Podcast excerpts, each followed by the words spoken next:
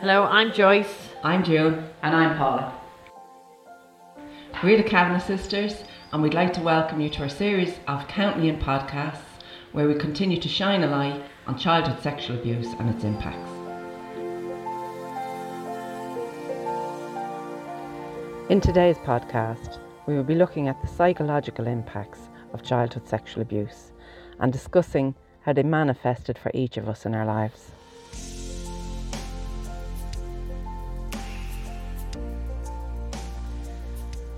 I remember uh, difficulties we had even going over to the shop.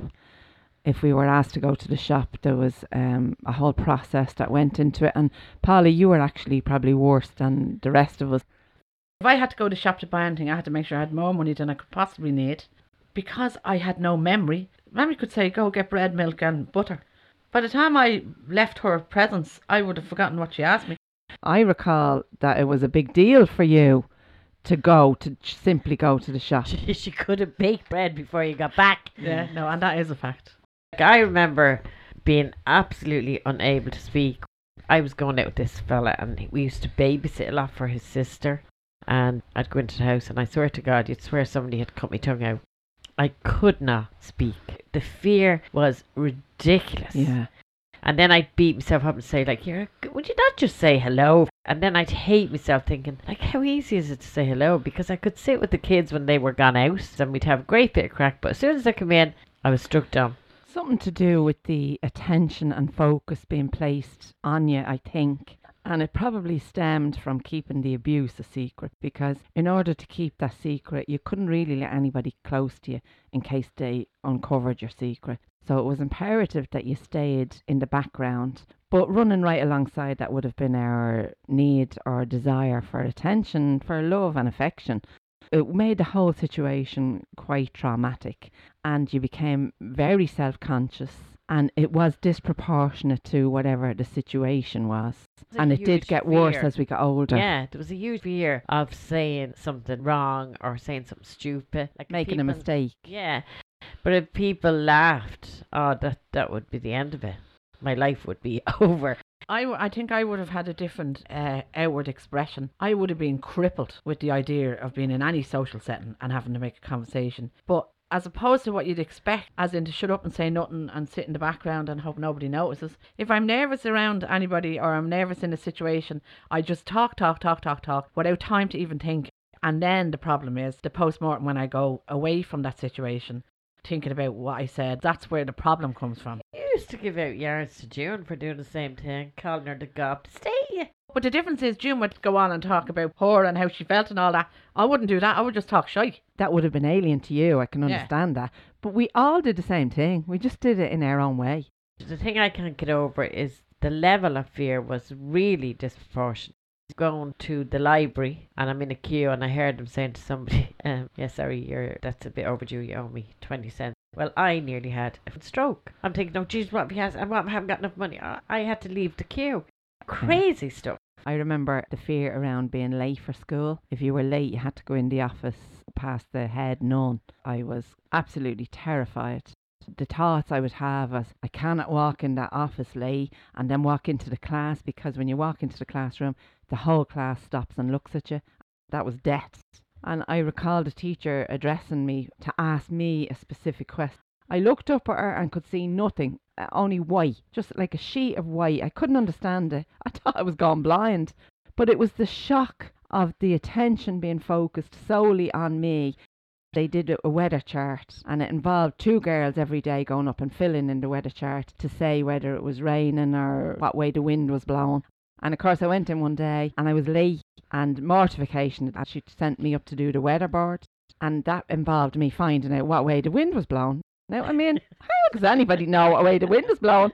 I went out into the schoolyard, standing around like a tick, looking around me, praying to God somebody would pass me by. And some poor girl did. And I said to her, Can you tell me what way the wind is blowing?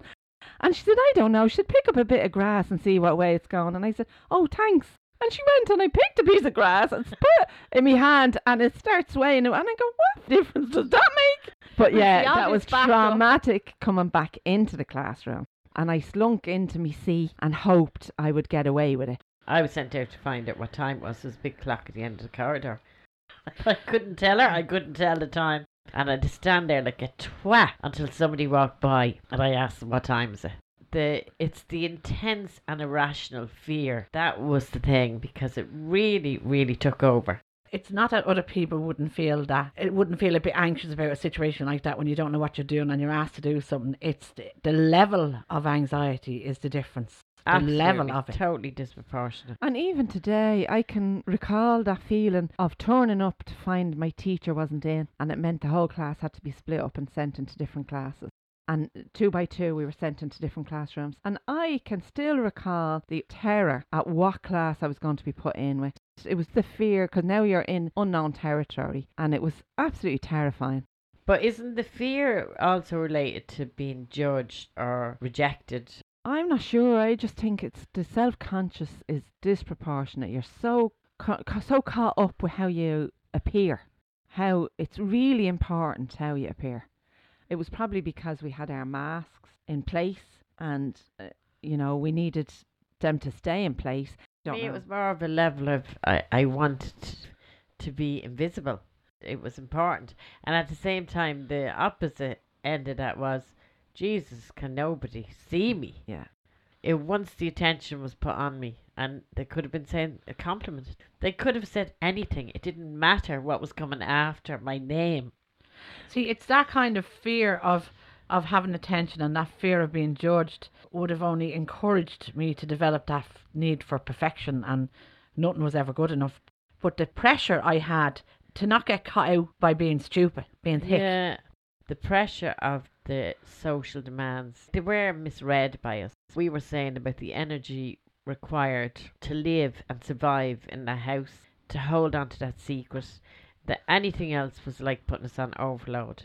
But it's the intensity. I know you could say anything could tip us over, but it was on a hairline trigger. It did confirm for you individually that, yeah, God, I must be stupid. These feelings we're talking about, they stayed with us for our whole lives. I recall even as an adult going out for the for a night, and myself and my best friend would spend ten minutes outside the door arguing over who was going in first, and then we'd nearly make like a scud missile dash for the nearest seat. all over your feet. Yeah, to you'd be walking in the door, head down, like what was going to happen? People were going to look at us. This was this utter fear and terror of somebody looking at you. And once you sat down, there was a sigh of relief. I actually very rarely went to the toilet until the end of the night because once I sat on that seat, you, nothing moved me. But again, it was the levels Yeah, it's the that are disproportionate, uh, you know, for people who have been sexually abused or or- Traumatised. yeah, traumatized, neglected in any way.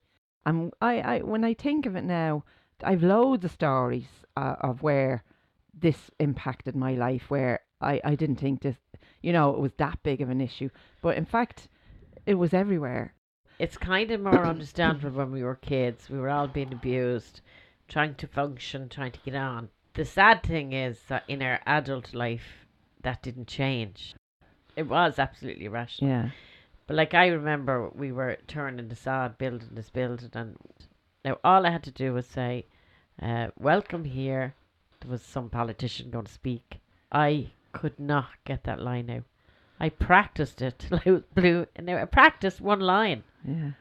In the end, I had to give the mic to somebody else. I couldn't say it. It was crazy. I think what's the hardest bit about it, you're right in the fact that as a child, you even looking back as a child, you can say, all right, fair enough, that was that was understandable, excusable. But I went back to college as a mature student. So I was in my thirties when I went back, forties, I think, and I could not sit down and have a conversation with other people in the class without the trauma attached to it. That fear every day of going into college of coming up with schemes and plans of how to avoid those breaks, how to avoid the lunch. So I used to drive in and then go out to my car and sit in the car for lunch sooner than just sit with people in the class because it was overwhelming. The fear was overwhelming and I couldn't cope with it at all. Sure, I mean, only 2011 when our first book was published, and we had a, a book launch, and we had to uh, each get up and talk. You were like a human vibrator, Colin, on the stage. And the gas thing is now I could sit and talk to a, a group of people, and I wouldn't feel that if we're talking about this. Yeah. And yet I would still struggle in a social setting, sitting down and, and doing what I would consider the small talk. And again, it comes into that feeling fucking stupid and having nothing to bring to the table. In my mind, if I've nothing of any interest to talk about, then what am I doing there? Yeah, it's the damage that the trauma and the abuse did to our self esteem, and it took years to overcome. Yeah, but at the same time, I would say to you, like for me, I went through my whole life like that. Never for one second did I question it. As far as I was concerned, that's the way I was. I never thought, well, one, that I could understand it, or I could deal with it, or it could ever change. Do you remember we were in the degree course and we had to give a presentation? Mother of divine Jesus. It was disastrous. I couldn't have shook anymore. I couldn't speak. My mouth was dry, and then I was stuttering. Oh my God. And then by the end of it, which was four years later, just because we constantly had to be challenged, we did it perfect. Mm. So I'm just saying, I never questioned it. I never ever thought that this could end. It was like the absolute acceptance that this is the way it is, and you know, tough shit. We can't be good at everything. I didn't connect it to uh, the abuse. I never once thought one had anything to do with the other until we did some research. I know. I never connected the dots. And that's another reason why it's so valuable to look back because you let yourself off the hook when you realise that everything, all of your behaviours were impacted by the abuse and you were acting out of that place.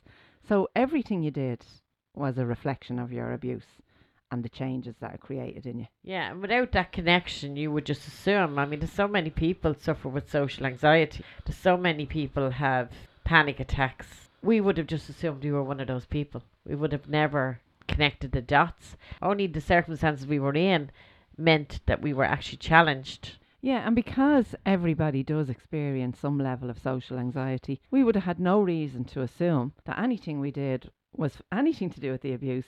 Which goes into the whole thing of how we were programmed. The fact that we had childhood sexual abuse, we never really had a life before abuse. It happened so young and it went on for so long that it's almost like being programmed as a computer. It absolutely and you would is. have never questioned that program ever. That's the sad thing because we did hear all our lives, every one of us. We were always called thick, stupid, and we never questioned that. That social anxiety, that self embarrassment. We didn't know there was. A, we didn't know what that was. We didn't know that was part of No, the wouldn't have had a response to the abuse. that. So that just confirmed for us time and time again. Yeah, she look at me. I am stupid. I can't do anything right. I make a mess of everything. A holy show myself. The mortal fear of being Cut uh, out. cut out or laughed at was so painful. And yeah, the contradiction to that is we grew up in a house where everybody laughed at everybody. The judgments that went around our house were horrendous. You only had to get up off the chair and you'd be slagged. The most shocking thing is, if we didn't actually challenge ourselves to answer the questions people keep asking. How did we recover? How did we talk about it? How did we laugh about it? How do we joke about it now? If we didn't actually try and answer those questions, we would have gone on through the rest of our lives accept that this is who we are, rather than this, This is, is the result of the abuse we suffered. It's not that it doesn't stay with you. Like it's not gone, but it's not extreme. Yeah, because if you walk into a place where you feel uncomfortable, you will now question yourself. Whereas before, that wouldn't have entered my head to question or challenge anything I was feeling. That's, I would say, the biggest benefit. I would allow myself to find ways to manage that situation as opposed to condemning it. So now, if I go somewhere and I've I go more than once, I know I tend to sit in the same seat. Now I say, okay, that's acceptable as long as I have to do whatever it is that gets me through something without hating myself for the fact that it's difficult to do. There's something really, really freeing about knowing this stuff, seeing the connection, and also knowing that no, this is not something you have to accept. It can be challenged. And particularly with childhood sexual abuse, the realization that, uh, that has come upon us through our research is that there's nothing that we did was wrong, was unusual. Um, could you find a fault with? it? You know, it just means that there isn't a thing that you've done as a coping mechanism that isn't understandable and forgivable and it's so worthwhile to go back because There's nothing that's going to be left when you're done. You can forgive the past entirely. But it's easier to forgive when you absolutely understand. Well, you can't do it unless you understand. You need the information, and then with the information comes understanding, and then naturally forgiveness. If you don't do it, what's the alternative? You live a life of hell. That's Well, the alternative is I would have never challenged that. I would have been like that forever. I would have never been able to be in public. I would never feel safe. I would have panic attacks. I would never, ever put myself out to speak. I don't think I'd be here. I really don't. I just, I do feel that whether you choose to deal with this or not is irrelevant. It comes up, it seeps out to the point where it destroys your life. I firmly believe I don't think I could have coped with it on that, on the level it was on, um, without ever understanding or having the information or the awareness or the forgiveness. If I wasn't moving in that direction, I honestly don't think I would be here.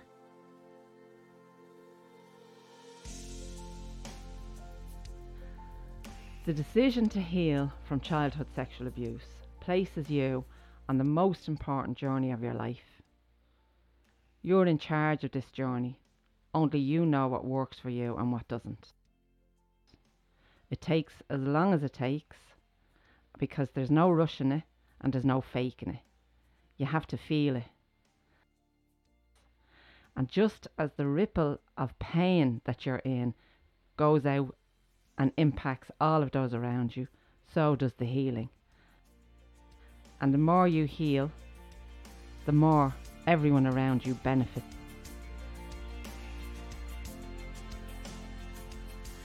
Thank you for listening.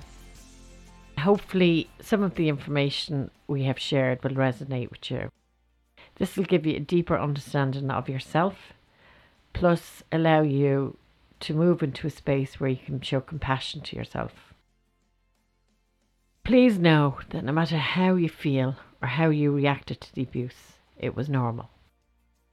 We are hopeful and optimistic that those in any position of power to bring about change will be moved into action so we can finally eradicate childhood sexual abuse. So please spread the word and share the information. Thank you. You can follow us on Facebook and Twitter or contact us directly on the Kavanagh Sisters at gmail.com. You've been listening to the Kavanagh Sisters Count Me In podcast. We're going to leave you with a quote which you can carry with you throughout your day. Just for today, I want you to focus on the good you bring to the lives of those closest to you. Say to yourself, I'm a good person, I'm kind, I'm generous, people enjoy my company. You can add to this list and don't worry about how you feel when you say it, the feelings will come later. It's important that you build yourself up every day and be kind to yourself.